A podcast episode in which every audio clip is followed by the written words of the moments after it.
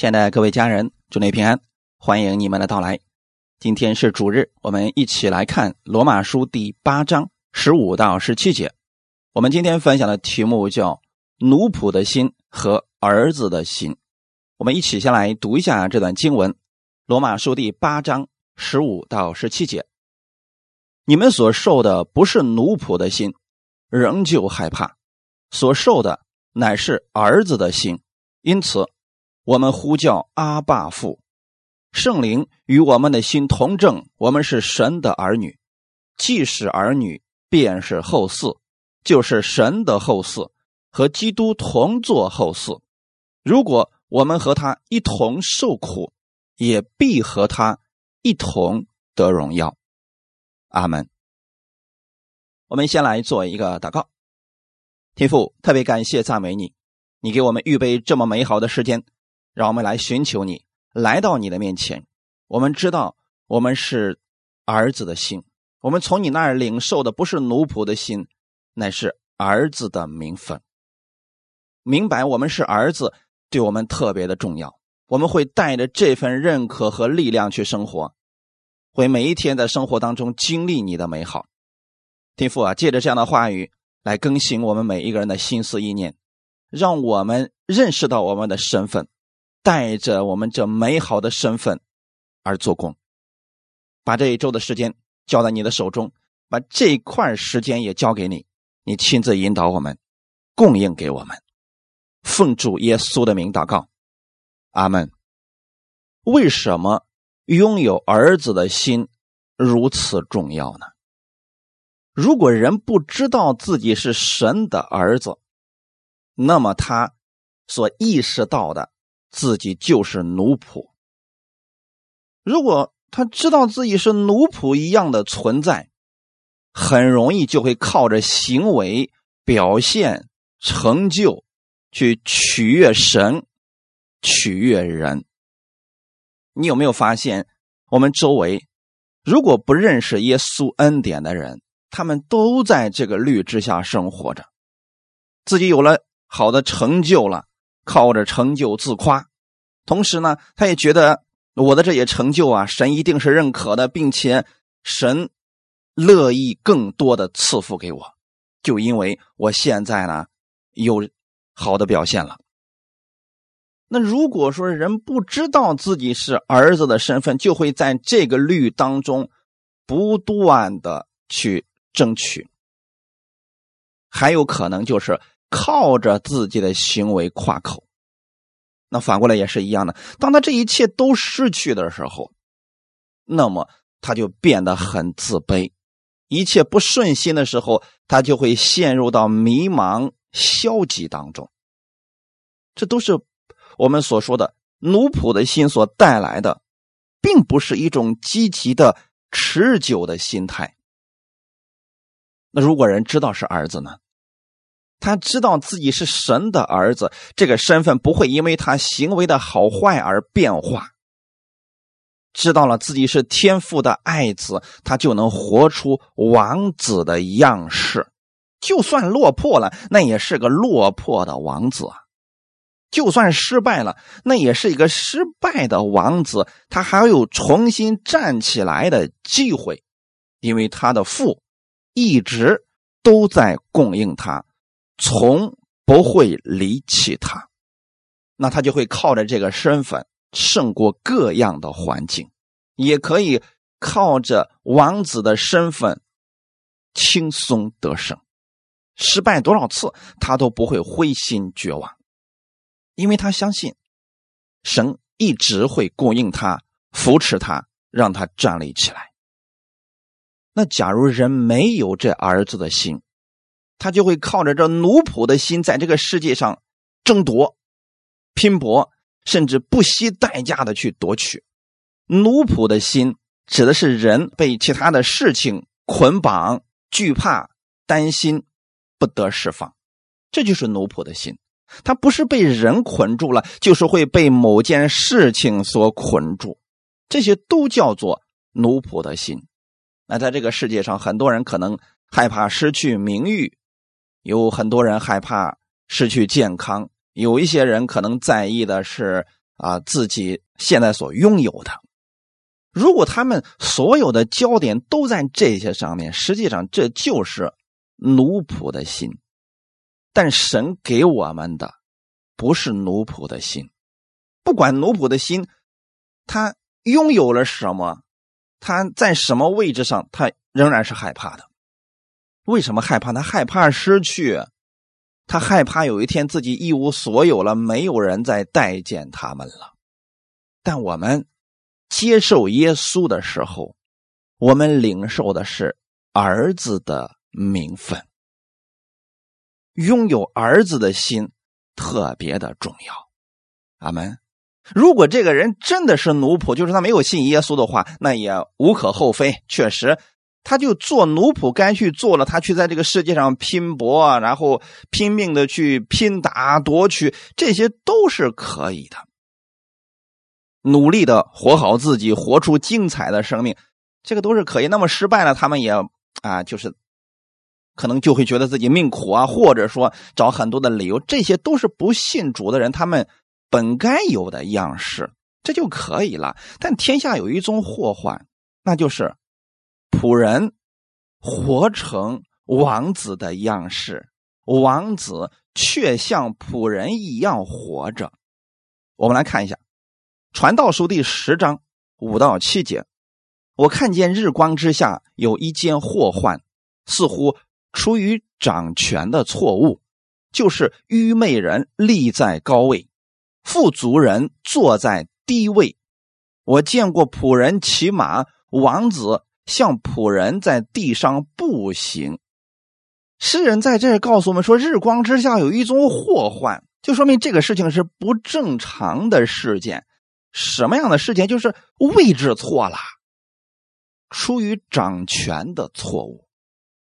愚昧人立在高位，那会产生什么后果呢？他本身就很愚昧，你把他放在高位，他会把很多事情黑白颠倒。富足人坐在地位，富足人这里指的不仅仅是有钱财，也许是。啊，心灵里边的富足，他有一颗乐意帮助人的心，可是他被打压了，他坐在低位上，没人待见他了，这都是一种错误啊。还有一种是什么呢？第七节说，仆人骑马，难道仆人不能骑马吗？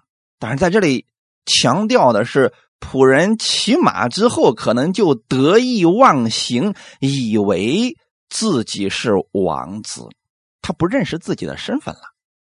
那有一种小人得志的人就是这个样子，他不认识自己是不知道自己几斤几两呢。他骑上马就以为自己是王子了，实际上呢，他还是仆人。你看这个世界上有很多人不信耶稣，可是觉得自己跟救世主一样，甚至自己可以改变天地。那这就是仆人骑马吗。后面一种错误，王子像仆人在地上步行。这里所提到的王子，是指王子本该去骑马，仆人应该在地上牵马步行的。结果这一切都颠倒过来了，王子现在像个仆人一样在地上步行了。那可能有人会问说。难道王子就不能在地上步行吗？不是，这里是位置的颠倒。你本来是王子，可是你现在活的像一个仆人一样，你失去了王子的风范。这说明了什么呢？这个世界上有很多本身就是王子的神的儿女，却一直都都在地上步行。一直都活得像一个仆人，他不知道自己拥有的什么，自己的身份是什么，自己从神那里得着的是什么，自己可以做什么，他全不知道。他像一个仆人一样在地上步行牵马，他其实可以做很多事，但他不知道，他不知道自己的基业是什么，他也不知道自己活着的意义是什么。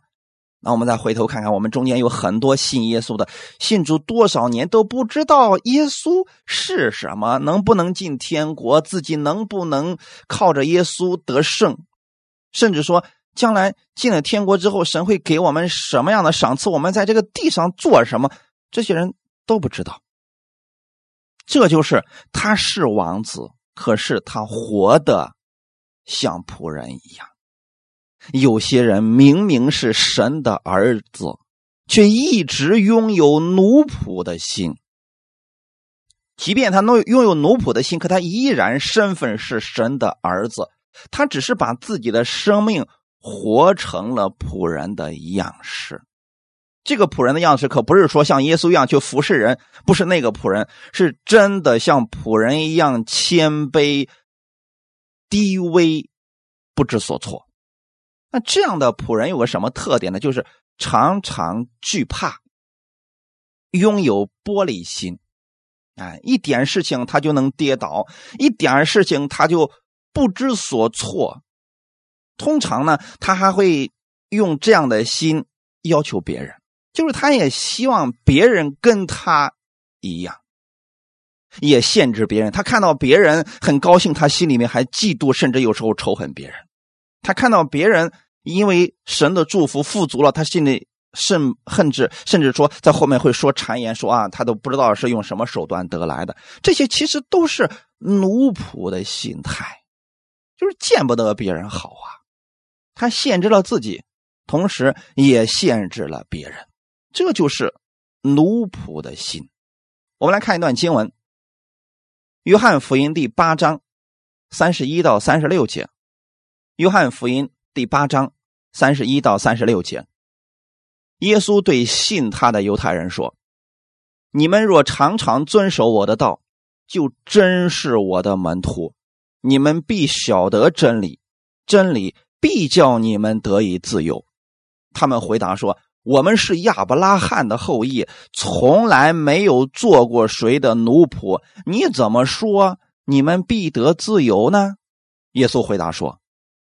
我实实在在的告诉你们，所有犯罪的，就是罪的奴仆。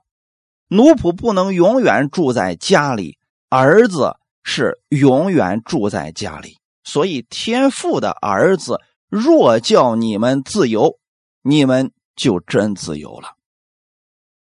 这段经文，相信很多人都读过了。耶稣对犹太人说的这段话语很有意思。说：“你们若常常守我的道，耶稣这里所说的道，并不是摩西的律法，而是耶稣口里所出的从天父而来的真理。这个真理呢，跟摩西律法是不一样的，它高于摩西的律法，我们称之为恩典。如果人能够遵守。”基督的道，如何去遵守基督的道呢？相信耶稣所说的是真的，然后试着在生活当中把耶稣所说的话用出来，这就叫做遵守了。当人愿意遵守基督的道，就必晓得真理，真理必叫人得以自由。很多人总是问什么是真理呢？其实真理它不是一加一等于二，真理就是耶稣以及耶稣他在十字架上所做的。我们看到耶稣在这个世界上所说的话语，以及他所行的话语，那个就是真理。耶稣所说的、所做的，都是叫我们得以自由。那就说明我们过去都是被捆绑的人。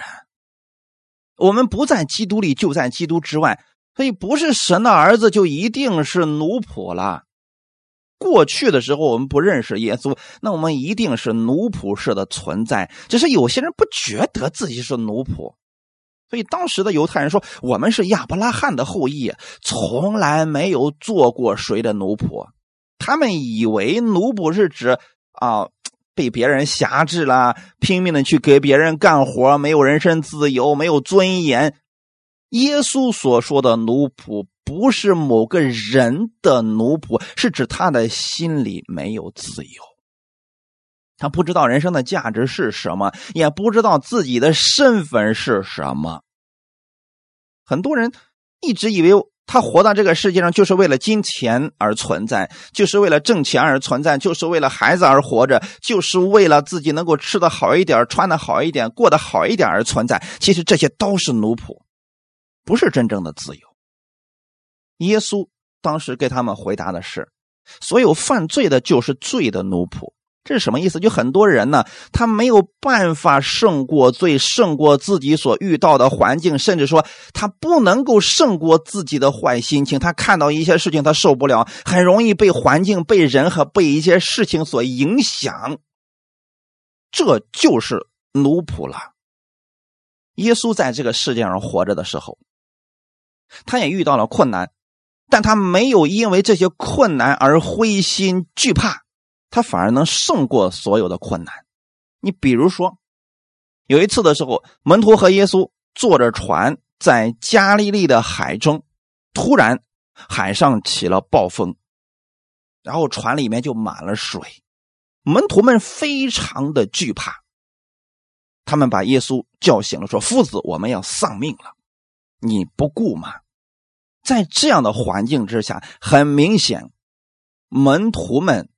被这些环境吓住了，耶稣站起来，使用了他的权柄，平静了风浪，他战胜了这些环境，同时也说明了他心里边是自由的。无论遇到什么样的问题，他不会被这些问题所辖制，反而在问题当中依然能享受自由。我相信。很多人在生活当中会遇到问题，这是必然的。只是有的人问题大，有的人问题小，有的是这个问题，有的人是那个问题。可是如果你能够在遇到问题的时候使用神的话语，心里边不被这些问题所捆绑，那你就得以自由了。我所说的不是说你必须有能力解决这个问题才算是得以自由了，是这个问题出现了，你不会因为这个问题马上吃不下饭、睡不着觉，然后整天的郁郁寡欢的。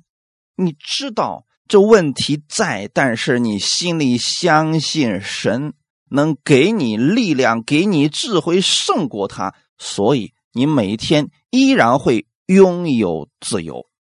哈利路亚，这是。真正的王子的态度。三十五节，耶稣说：“奴仆不能永远住在家里，儿子是永远住在家里。那为什么奴仆不能住在家里？因为奴仆，你只要说表现不好的时候，主人就可能不要你了；或者说你没有价值的时候，你可能就会被主人遗弃了。这是奴仆。但是儿子不一样。”儿子永远为儿子，就算有一天他不能做事情了，他依然是他父亲的儿子。阿门。这个关系一旦确立了，这个人心里是拥有安息、拥有确据的。你看，在这个世界上有很多人，年轻轻的因为得了病，因为他是。他父亲的儿子，所以当他不能再为家里挣钱的时候，他的父亲依然照顾他，不离不弃，因为他是儿子。那如果在公司里上班呢？如果这个人不能再为公司创造价值，这个时候老板可能就会把他辞退了。这就是奴仆和儿子的区别。但你们是儿子。你要确定你是儿子，因为耶稣的缘故，你是天父的爱子了。把这句话语记在你的心里，你就拥有自由了。无论遇到什么环境，你要记得你是神的爱子。就算你不能为天父做事情，你依然是神的爱子。罗马书六章六节。因为知道我们的旧人和他同定十字架是罪身灭绝，叫我们不再做罪的奴仆。刚才耶稣不是说了吗？如果犯罪的就是罪的奴仆，可我们不是罪的奴仆了，我们已经靠着耶稣借着耶稣在十字架上所做的，我们的罪身，因为十字架已经灭绝了，我们现在不是罪的奴仆，我们是神的儿子。阿门。当你意识到你不再是罪的奴仆，罪在你身上的功用就体现不出来了。那同样的，你要时刻意识到你是神的爱子，这。王子的这个样式才能体现出来呀！在这个世界上有很多人，他信了耶稣了，他没有意识到自己的身份，所以呢，不经意之间又滑回到了奴仆的这个身份里边去了。不是说他真的成为了奴仆，是他的心拥有了奴仆的心。我遇到过去有一些人，就是他经常会说：“哎呀，我好软弱了，那魔鬼总是攻击我。”他对魔鬼的事情非常的敏感，那原因是什么呢？就是因为他对耶稣的事情了解的太少了，他关注魔鬼的动向太多了，所以经常会感到惧怕。他会能分辨出来有多少种鬼经常来找他。你说你分辨那个东西干什么呀？你不在那个律之下了，你不再是罪的奴仆了。你是神的儿子，所以你要更多的去了解耶稣，要更多的去认识天国的美好。这就是为什么我们总是告诉大家，你一定要去读圣经，要多读圣经，不要什么乱七八糟的信息都关注。有些人他给你传达的实际上是奴仆心态的东西，你看的越多，你心里越没有平安。最好的方式是什么呢？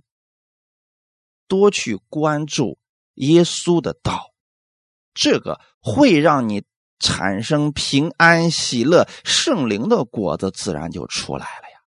可能有些人不相信，说：“哎呀，我什么都知道，你说的我全都知道。”是，就是因为他什么都知道了，所以他什么都不知道。我们今天至少应该明白，我们是神的爱子。你拥有了爱子的这个心，你的行为、你的心态都会发生改变的。奴仆的心，它有个特点，就是常常会分辨善恶，分辨对错，所以惧怕常常在他心里边。他是靠着行为判定一切人、一切事。你比如说，他会看到这个人说：“啊，你看你这个行为这么糟糕，我就不相信你是信耶稣的。啊，你看你这个嘴巴里常常出这种恶言啊，所以我觉得你这个人也好不到哪里去。”他会透过这个行为去判定这个人的身份，这就是奴仆的心。加拉太书第四章八到十一节：当你们从前不认识神的时候，是给那些本来不是神的做奴仆。现在你们既然认识神，更可说是被神所认识的，怎么还要归回那懦弱无用的小学，情愿再给他做奴仆呢？你们谨守日子、月份、节期、年份，我为你们害怕，唯恐我在你们身上是枉费了功夫。这是保罗对加拉太人的一个警戒。加拉太人一开始的时候，他领受了保罗所传给他们因信称义的真理，一开始挺高兴的，大家呢也觉得哎真好，信耶稣真是挺好的。可是到后来的时候啊，周围反对的声音越来越多，周围的犹太人把很多摩西律法的东西强加给了加拉太教会的人，这些人也觉得是啊。如果我们没有好行为，我们不去守摩西的诫命，我们怎么能配得做基督的门徒？我们怎么能配得说我们是神的儿子呢？所以他们又回去靠着行为去称义了。后来啊，他们这个行为是越来越糟糕。结果情欲的事情反而越来越多，并不像他们所说的，他们明白的律法越多，他们那个行为就越好了。恰恰反过来，当人越专注去行出律法的时候，反而行不出来，情欲的果子就越来越多了。在这里，保罗说：“但你们从前不认识神的时候，是指不信耶稣的时候，不认识神的时候，我们大同小异，是给那些不是神的做奴仆。这是什么呢？不是神的，可能是偶像，也可能是我们心里所追求的一些东西，我们的梦想等等。总之，人总是被一些东西所捆住的。”我们做奴仆就是这个样子的。那现在不一样了呀！现在你们既然认识神，保罗反过来又强调了一遍，更可说是被神所认识的。意思是什么呢？就好像我们是认识了神，其实准确的来讲，是神将他显明在我们的面前，不是我们。故意去要去认识神的，是神把他的爱、把他的恩典、把他的供应不断的显明出来，显明在我们面前，吸引我们去跟随他，告诉我们我们在他那里可以得着什么。就用这种方式，我们的神不断的在邀请我们、呼召我们，使我们跟随他、认识他。在这种情况之下，我们终于了解到了，哎，我们是神的爱子，我们可以在这个世界上活一种不一样的生活，这是很多人已经意识到的。可是后来呢，这些人又回到原来的生活状态当中去了。为什么还要回到那些懦弱无用的小学？这里所说的小学指的是律法，摩西的律法，就是靠着那些。遵守摩西律法来取悦神，这又回到了之前奴仆式的生活了。保罗非常详尽的举出来了例子，比如说谨守日子。今天有很多人信了耶稣，说：“哎呀，只有啊某一个日子的时候，那个地方我们一定要去，那是神特别祝福的日子。”其实呢。若是你在基督里边，每一个日子都是神祝福的日子。如果不在基督里边，你看这个世界上他会告诉你啊，某个月某个日子什么事儿不能做，什么事儿可以做啊。很多世俗上的规矩就是这个样子的啊。什么日子是好日子，他们会能掐会算的告诉你。可是，在基督里。你要把这些放弃掉，别做日子的奴仆。你要相信的是，在基督里，每一天都是蒙福的日子。那怎么做呢？首先，你要相信你是神的爱子，因为你是神的爱子，所以日子就改变了。不是日子来带领你，让你蒙福，是你进入了到今天这个时间当中，这个时间被神祝福了。月份也是一样，你不能说，哎呀，每年的一月份那是最蒙福的月份啊，因为是一年的开始嘛。不不不，每一个月，如果你都去仰望神的话语而生活，每一个月份都是蒙受祝福的月份。阿门。节气也是一样呢。你不能说，哎呀，我们现在正在过春节，所以这个节气好啊，大家呢互相送礼物，彼此祝福。其实每一个节气，它都是蒙福的日子。你不能说这个节气是神特别注重的节气。其实，如果某一个节目、节日当中，我们能去敬拜神，能够认识耶稣给我们所做的，这都是好的节日。哈利路亚！你别在这个节日当中你去拜鬼，那就什么日子它也不是好日子了呀。年份也是一样的呀。今年有人说啊，这是蒙福的一年啊。明年有人说了啊，这不一定啊，这可能是呃比较糟糕的一年。其实如果在基督里，你知道你是神的儿子，那么神的祝福是透过你传递出去，那么每一年都是好的年份。保罗害怕加拉太人又回到过去那个律法当中去守什么日子、月份、年份去了。今天你们要从这里边出来啊！你不能说，哎呀，这个呃春节过完了，所以说我们现在开始努力的拼搏吧啊！这以后的日子就不好过了呀，出了这个年也没什么好吃的了，也没有什么好祝福的了呀，以后都得一切都得靠自己了，苦日子开始了。不不不，如果是这样的话，我真为你们害怕了，因为基督的这个作用啊，就枉费了。因此，不要拥有这奴仆的心。你要记得，你是神的爱子。每一天、每一个星期、每一个月、每一年，只要我们愿意按照基督的话语而行，这都是好日子，都是好的年份。阿门。怕的就是这个日子啊，你把它忽略多忽略过去了啊，这日子当中啊就没有依靠神而过，那这日子肯定不存在什么蒙福不蒙福了。你比如说，今天这个日子本来是好日子啊，你结果用了这一天，你去骂人、生气、愤怒，那这日子肯定不是好日子了。但如果这一天你用来阅读神的话语、聆听真理的道，在你的心里充满的是神的平安和喜乐，这就是个好日子呀。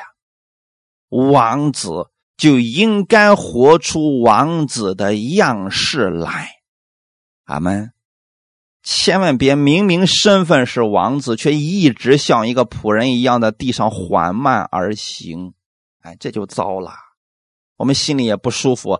很多人总是以为我都信耶稣了，为什么我的情况就一点没好转呢？神的祝福为啥就没临到我身上呢？首先，改变一下我们这个心，请记得，你拥有的是儿子的心，认识耶稣。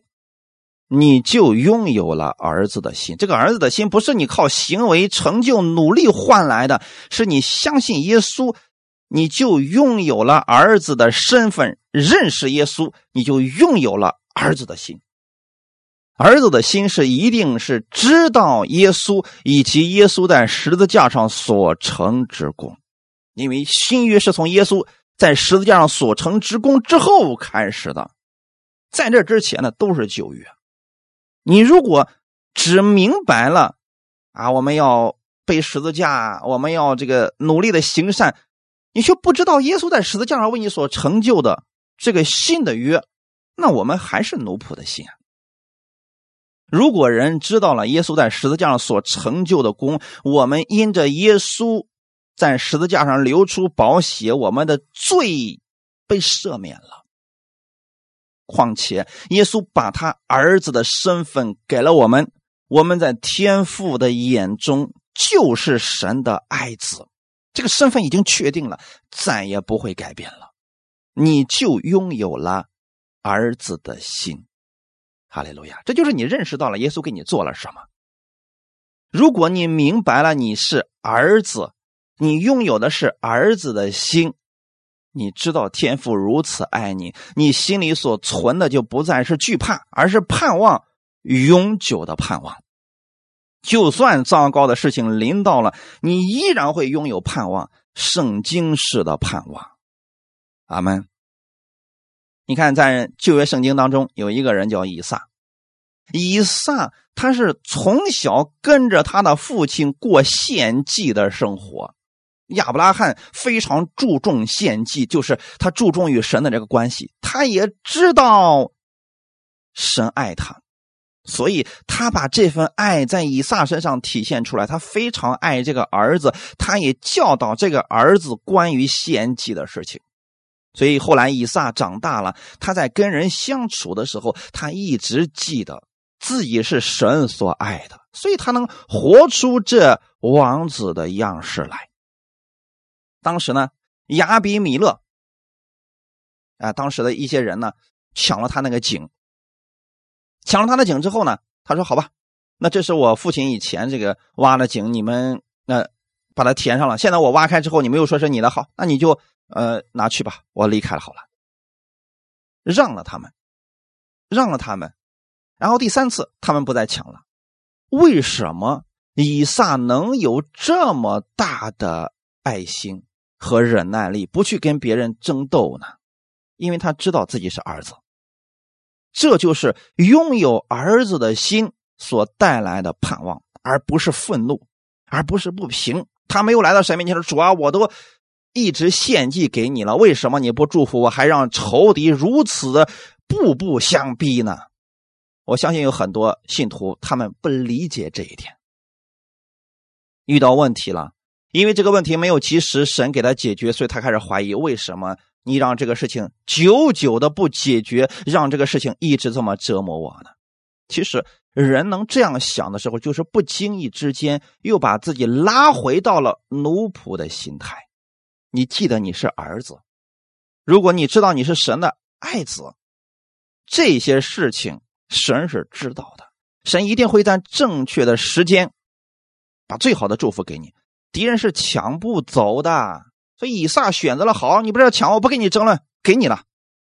直到后来，神给了他宽阔之地。连敌人过去一直找他麻烦的敌人开始惧怕他。你发现了没有？如果你拥有的不再是奴仆的心，而是儿子的心，你的敌人开始惧怕你。如果你一直拥有的是奴仆的心，你会一直惧怕，你的敌人就变得越来越嚣张了。我们应该拥有这儿子的心。阿门。看一段经文，《希伯来书》第二章十四到十五节。希伯来书第二章十四到十五节，儿女既同有血肉之体，他也照样亲自成了血肉之体，特要借着死败坏那掌死权的，就是魔鬼，并要释放那些一生因怕死而为奴仆的人。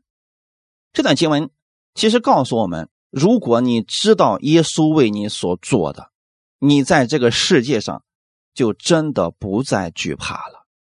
儿女既有血肉之体，指的是我们。我们世人都有血肉之体，所以我们本能的拥有一些软弱，我们解决不了的事情。我们最大的敌人就是死亡。在死亡面前，很多人的本性一下子就显明出来了。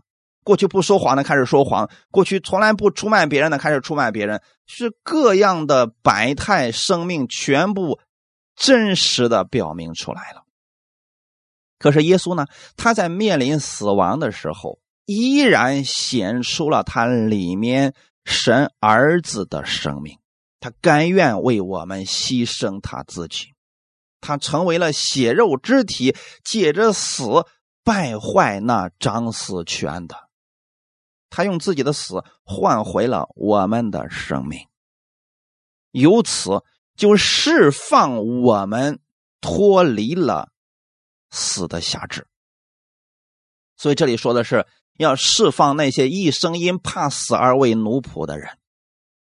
这就是说，在这个世界上，很多人会因为面临死亡时做选择，就选择了妥协，选择了让步。成为了奴仆，这样的人在世界上特别的多。可是耶稣说，他的死彻底的击败了魔鬼那个掌死权的，你不必再害怕了。那基督徒在这个世界上呢？其实很多人也是害怕自己的生命失去，所以变得唯唯诺诺，很多事情不敢去做，也不知道死了以后会拥有什么。其实这些事情在圣经上，神已经告诉我们很清楚了。你是儿子的心，神会保守你的。置之死地而后生的人，反而过得更自由、更喜乐。有很多人前怕狼后怕虎，什么都不敢去做的，其实是被惧怕给奴役了。你不如每天起来宣告：奉主耶稣的名，我相信我是神的爱子。今天神的祝福在我身上，无论我遇到什么事情，我知道圣灵与我同行，他会帮助我，我不再惧怕前面所遇到的所有问题，即便有失败，我也不惧怕，因为我的神他已经得胜了。如果你拥有了这样的信，你去面对任何事情，你不会被他辖制住了。拥有儿子的心，你就对神有信心了。很多人是知道自己得救了，却依然没有信心，是因为没有儿子的心。很多人是儿子，但是呢，拥有的是奴仆的心。但你要拥有儿子的心，为什么拥有儿子的心如此重要呢？因为拥有儿子的心，你可以靠着这个把它转化成为信心。路加福音十一章十一到十三节，你们中间做父亲的，谁有儿子求饼，反给他石头；求鱼，反拿蛇当鱼给他呢？你们虽然不好。尚且知道拿好东西给儿女，何况天父，岂不更将圣灵给求他的人吗？这里其实是儿子跟父亲之间这个关系的陈述。他用了我们跟自己孩子之间的这个关系，来说明了他跟我们之间的关系。说你们中间做父亲的，你的儿子如果求一块饼给。他的话，你会不会给他石头呢？很明显，你不会给，因为儿子要的只不过是一块饼而已啊。但我们反过来想一下，我们向天父祷告的事情，我们可能觉得这个事情多么的难，在我们天父看来，不过是一块饼而已，对他来说易如反掌。你的儿子给你求一块糖，对你来说有多难呢？可你知道，在孩子的心里边，他觉得这是他最重要的事情了。很多时候，我们就是用这样的心态向我们的天赋来求的。其实，站在天赋的那个位置去思想一下，我们向他所求的所有的事情，对他来说并不难。难的是我们拥有了奴仆的心，错误的理解了父亲，这才是让我们。天赋难的事情，他很难把人的心就这样轻轻松松的改变过来。他需要用他儿子的生命来换回我们这个对他的信任。就这还不行，很多人还是遇到问题，他就不信了。哎，嘴上说我不依靠你了，我觉得你不爱我。这跟孩子，因为你没给他这个东西，他就说了你不爱我，所以我觉得你不是我父亲，一样的道理呀。可是呢，事实上是什么呢？你的孩子向你求一块饼的时候，你一定会给他；求鱼的时候，你不会拿一条蛇给他，吓唬他，损伤他。同样的，我们也是一样的。当我们向天父祷告的时候，神一定会把最好的给你，他不会给你伤害你的东西。这一点大家一定要记得，因为你是儿子，所以我们要拥有这儿子的心态，不要拥有奴仆的心。奴仆的心是总想着别人是不是要害他，啊，总想着别人啊是不是要攻击他，总是把所有的世人想的都是坏人，这是奴仆的心。儿子的心是对着父亲的，他知道父亲爱他，一定会把最好的给他，这儿子心里就有满足，就有平安了。我们应该这样。去看待我们的天赋，你的心里自然就有信心了呀。耶稣在这说：“你们虽然不好，尚且知道拿好东西给儿女，何况我们的天赋呢？天赋已经把最好的给你了，圣灵放在你心里了。可是很多人就是不读圣经，圣灵如何去启示这个人呢？是不是很有意思呢？”所以说啊，拥有儿子的名分了，就你信耶稣的时候，这个名分已经给你了。这时候怎么办呢？要多去读神的话语，多去明白基督所做的，你就拥有了儿子的心，信心自然就产生了。很多人就不读圣经，也不去呃默想神的话语，天天求主啊，你给我信心吗？你给我信心吗？这样求是真的没有信心的。信心不是这么产生的，是从基督的话语而产生的。还有呢，拥有了儿子的心，你会在凡事上感恩，并且相信神美好的供应。罗马书第八章二十八到三十节。罗马书第八章二十八到三十节，我们晓得万事都互相效力，叫爱神的人得益处。就是按他旨意被招的人，因为他预先所知道的人，就预先定下效法他儿子的模样，使他儿子在许多弟兄中做长子。预先所定下的人，又招他们来，所招来的人又称他们为义，所称为义的人又叫他们得荣耀。阿门。前面二十八节，相信很多人很熟悉。我们晓得万事互相效力，叫爱神的人得益处。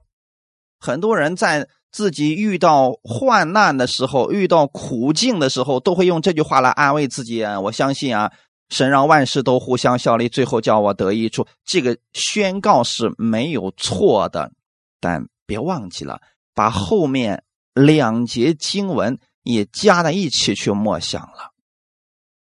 为什么呢？因为你是儿子啊。你是按他的旨意被招的，神招你的目的是什么呢？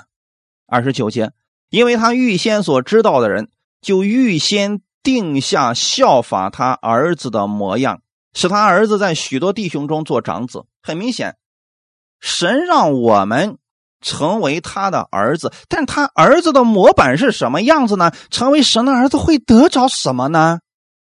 所以耶稣来了。耶稣以神儿子的样式来到这个世界上。当你看到耶稣的时候，你就看到神儿子的样式，这就是神儿子的模样。那这个有什么样的益处呢？神的儿子在世上生活的时候是被人羡慕的，他拥有神一切的荣耀、权柄、能力。他常常供应别人，自己却没有缺乏；他常常给人生命，自己却不至于失去生命。这就是神儿子的模样，并且呢，他在许多弟兄当中做长子。从神后嗣这个角度来讲，我们都是神的后嗣。耶稣是长子，他是我们的榜样，他也是我们效法的样式。你看到耶稣在这个世界上的样式，那就是我们所得着的神儿子的样式。耶稣基督死而复活以后的样式，更是值得我们去效法的。如果你明白了耶稣死而复活之后他所做的事情，你心里边更应该有喜乐和盼望，因为死亡不能辖制耶稣，同样也不能辖制你。阿门。三十节说，预先所定下的人又招他们来，这是什么意思呢？神向全世界的人，每个时代都发出邀请。邀请他们来相信自己的儿子。当然了，每个时代的呼召的方式不同。旧约时代是透过献祭，新约的时候是透过相信耶稣。神每一个时代都招人过来相信他。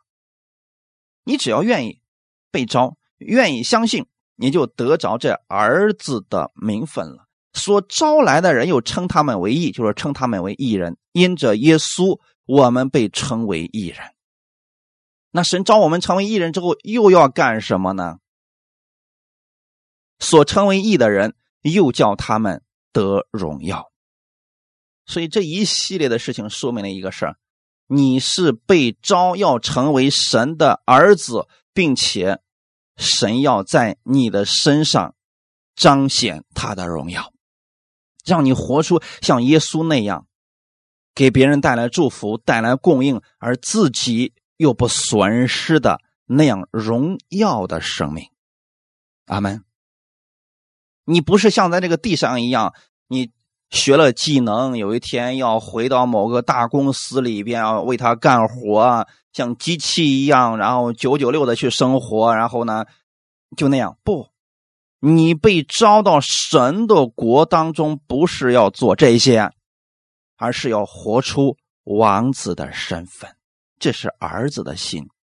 神招你跟这个世界上公司招人是完全不同的。神招你是要称你为艺人，又要让你得荣耀。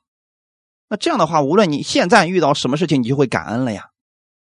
你会相信，是的，神使万事互相效力，最终都是要让我看到神的荣耀。这样的话，这就是儿子的心了。无论遇到什么样的事情，他心里边是拥有安息的。他知道，他的那位父亲给他所预备的一定是最好的。即便现在有一些苦的环境临到了，那不过是在锻炼他、扩张他的器皿，以至于他可以承受更大的荣耀。阿门。如果神没有打造摩西旷野四十年，他无法完成后面四十年带领以色列百姓出埃及的这个伟大的壮举。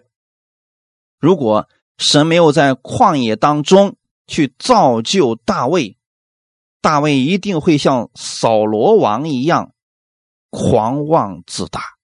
所以有些事情啊，我们不能只看到当下他有比较辛苦的一面。你更要看到之后神给你荣耀的一面，但我们知道我们是儿子，就应该拥有这儿子的心，那就是神给我们现今所发生的一切事情，一定有他的美意，一定是让我得荣耀的。哈利路亚！这个想法别改变了，要不然很容易回到奴仆的心里边，觉得不公平啊，觉得神丢弃了我们。记得你是。儿子应该拥有着儿子的心。最后，我们来分享：拥有儿子的心可以承受产业。加拉太书第四章二十八到三十一节，弟兄们，我们是凭着应许做儿女，如同以撒一样。当时那按着血气生的逼迫了那按着圣灵生的，现在也是这样。然而经上是怎么说的呢？是说把使女和他儿子赶出去，因为使女的儿子不可与自主妇人的儿子一同承受产业。弟兄们，这样看来，我们不是使女的儿女，乃是自主妇人的儿女了。你应该相信，在我们这个世代当中，也会有使女的儿女。你是凭着圣灵生的。是凭着应许做儿女，如同以撒一样。可就因为你这个身份，有些人就嫉妒你，就容不下你。那按着血气生的，就要逼迫你。不是你做错了什么，也不是你的父亲不爱你，这都不是。原因是什么呢？是那个按着血气生的，他们心里边不舒服，他们有惧怕。他们有担心，所以他们才要攻击你。你有没有发现，那些持守真理的人，通常总是被人攻击的，就是因为那些属血气的人，他们害怕，他们见不得别人好。但神会做事情，就如同当年在以撒的家里所发生的事儿一样。神怎么说的呢？把使女和他儿子赶出去。因为使女的儿子不可与自主妇人的儿子一同承受产业。切记，你是儿子，你的产业根本没有人能夺去。就算有人想夺去，你的主、你的父亲会把他赶出去的。你要去赶，这后患无穷啦啊，麻烦不断了。最好的方式是什么呢？你去领受儿子的这个心，每天。喜乐平安的去生活，别太在意那些属血气之人所说的话，也别去转发他们的信息，别让他们这些乱七八糟的东西影响了你，夺去了你的安息。你要做的就是把你的目光放在基督的话语上，去承受他的产业，遵行他的话语而生活吧。我们努力的奔行。不是因为我们努力的神才爱我们，那是因为我们知道我们是神的爱子，所以我们不断的活出这爱子的样式来，像耶稣一样。虽然耶稣的后面有无数的人质疑他，甚至议论他，但耶稣没有停下他传福音的脚步，没有停止他供应别人生命的脚步。我们也应当如此，尽管往前朝着基督的这个标杆直奔吧。今年神给你的有伟大的应许和祝福，你只管去得这些祝福就好了。已经预备好了，你去把它拿过来吧。就像马拿一样，在你营房的周围已经预备好了，去把它捡回来吧。就像麦穗一样，已经预备好了，你去地里边把它拾回来吧。这就是我们该去做的。至于周围的人，他们说什么，由他们去吧。他们是奴仆的心，你不要和他们一样。你拥有的是儿子的心，哈利路亚！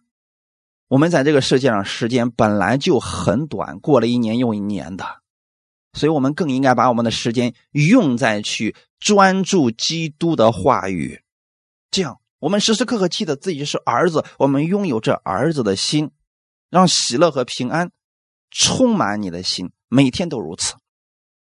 哈利路亚！我们一起祷告，天父，我们感谢赞美你，谢谢你今天借着这样的话语来安慰我们。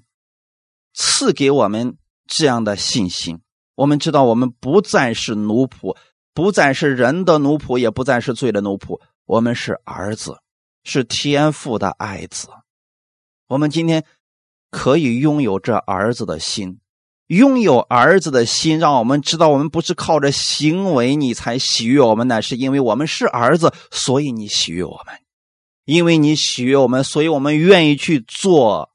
你所喜悦的事情，这是对我们有益处的，也是对别人有益处的。新的一周的开始，请你带领我在这一周当中看见你凡事上的美意，让我在生活当中不断的经历你的美好，让我的眼目常在你的话语上。请带领我，让我的生活当中更多的认识你，认识耶稣那美好的供应。我相信我是这祝福的管道，我也会成为很多人的祝福。奉主耶稣的名祷告，阿门。奉主耶稣的名赐福所有今天听到的弟兄姊妹。你是儿子，是天父的儿子。你不是靠着你的好行为成就成为儿子，乃是因着耶稣的血，你成为了儿子。成为了儿子之后，神更希望你拥有儿子的心。活出儿子的样式来，这样你就越来越像基督的样式了。你可以经历基督那丰盛、荣耀和他美好的祝福，赐福你和你手中所做的一切，让你在手中所做的事情上看见神美好的祝福。也奉主耶稣的名赐福你和你的家人，远离一切的疾病。无论你往哪里去。你身上带着圣灵的大能，你总会给别人带去祝福，带去平安，带去安息。奉主耶稣的名祷告，阿门。